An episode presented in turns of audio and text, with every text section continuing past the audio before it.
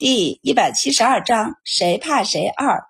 满宝翻出册子，私学班虽然只占一个班级，但教学要用的地方不下于三间，我们就照三间房算。在国子监边上建三间房要多少钱？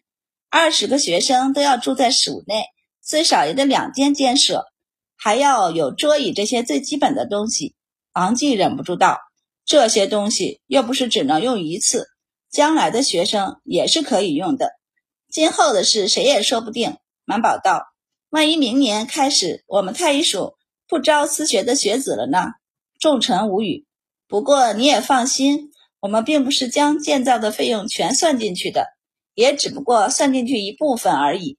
既然你说这些是固定的，那我们就来算一下教材的损耗得了。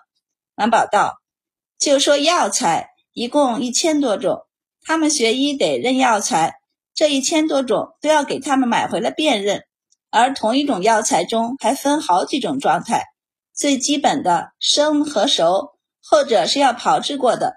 对了，炮制药材还需要炮制的材料，木柴什么的都是最基本的，更不要说酒之类的贵重东西。马宝继续翻着册子道：“除了这些，还有刀具、镊子、剪刀、针等东西。”满宝想到了什么，抬头看向他们道：“你们知道一套好的刀具多贵重吗？”一旁的萧远正插嘴道：“范太医用的那一套自己打造的刀具就花费了六十多两。”众官，范太医手中那套刀具也是全天下的大夫里独一份儿吧？他们家里养的大夫为什么要和范太医比刀？满宝似乎知道他们心中所想，悠悠的道。妇人若是难产需要剖腹，那可是需要一套好刀具的。众官，好吧，好了，还有一些零零碎碎的，但花销也不少的项目，我就不提了。满宝合上册子道：“你不如算一算那一千种药材的花费吧。那是整个太医所的材料，总不能将花销全算在我们送去的人身上吧？”满宝便脸色一沉道：“王大人，你还说你不是在谋私利？”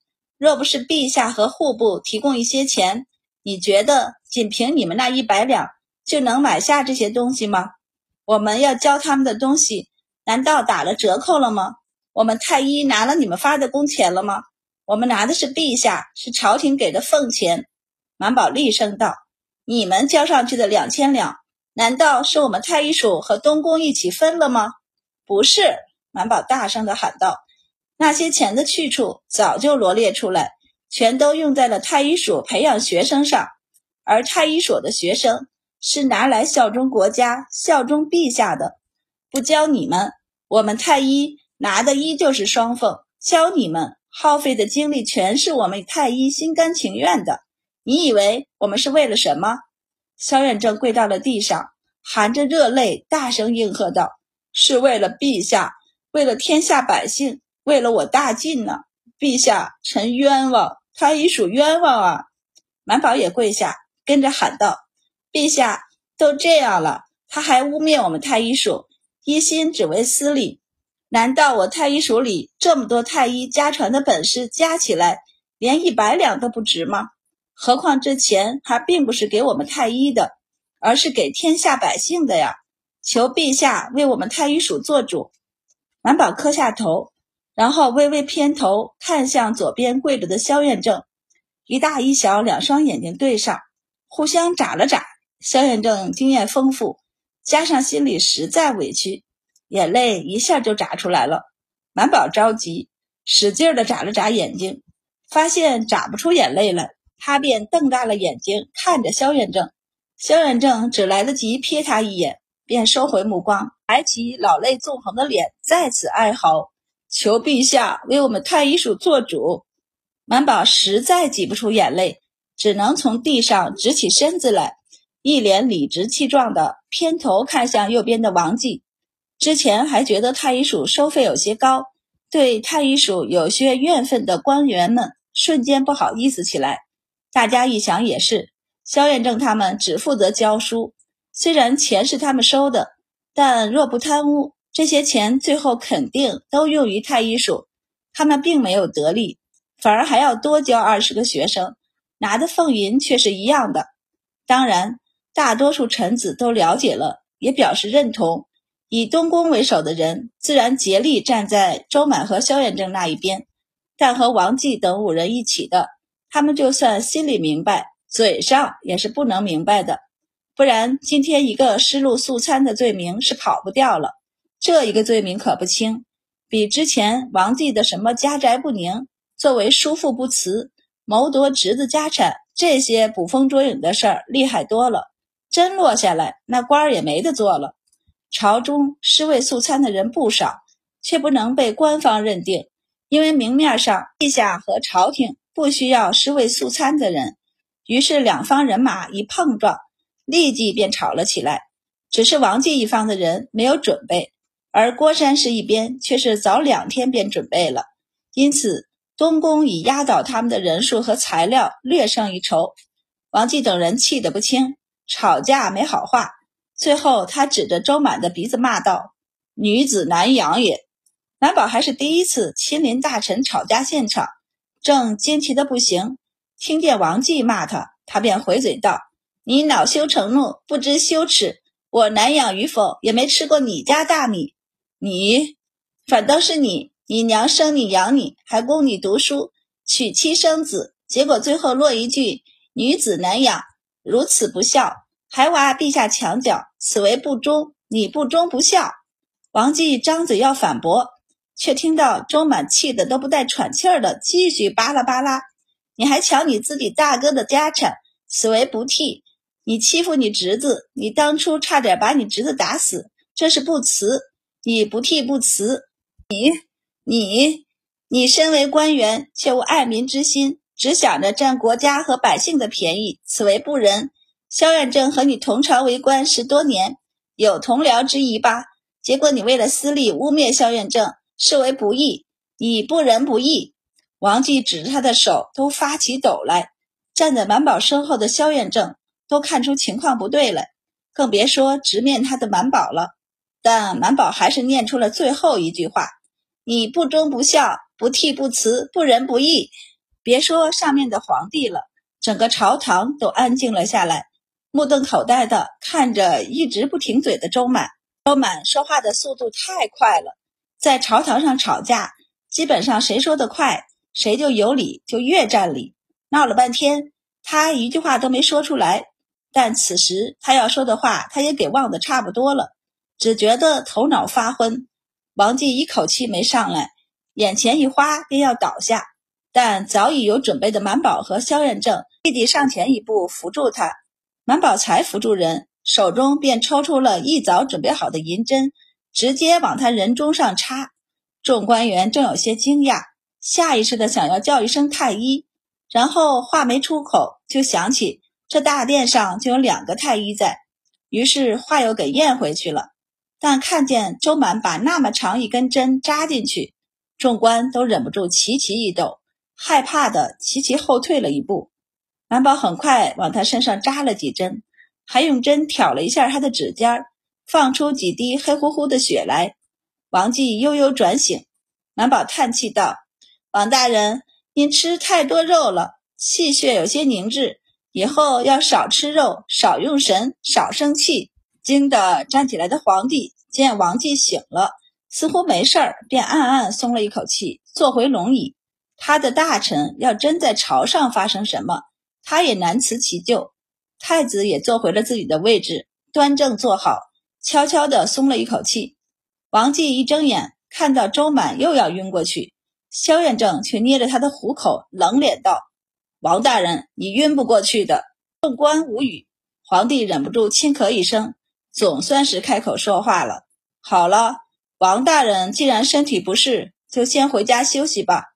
来人，送王大人回去。”王继闻言，脸色灰败起来，摔开萧元正的手，就要站起来，却被满宝伸手按住。等一等，我且把针拔了，不然一会儿会移位。满宝将他身上的五根针拔了，也不用他推，直接就让开了。王继有些踉跄，但还是跪趴在地，喊道：“陛下，臣有话说。”皇帝道：“爱卿还有何辩解之言？”“辩解”二字。便表明了皇帝的态度。王继也不傻，此时虽有些昏沉，但也听得出来。想了想，磕下头去：“陛下，臣为官十八载，没有功劳也有苦劳。难道陛下真认为臣是周满说的那样人吗？这是哀兵之策了，但对皇帝很管用。”萧远正一听这话，便微微叹息起来。王继了解皇帝，常给皇帝治病的萧远正自然也了解皇帝。皇帝是那种你强他更强，你弱他便不由得怜惜的人。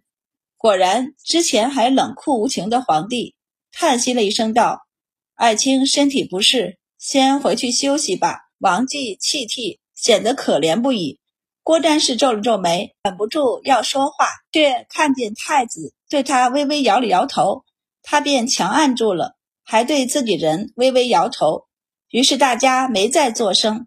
王继也不再说话，抹了抹眼泪后，任由侍卫将他搀扶出去。院正紧皱着眉头，心里正觉得自己这一波亏了的时候，满宝已经转身跪下，大大方方一拜道：“陛下恕罪，臣不知收敛，气坏了王大人。”皇帝一听，便笑道：“你若早知道，会收敛吗？”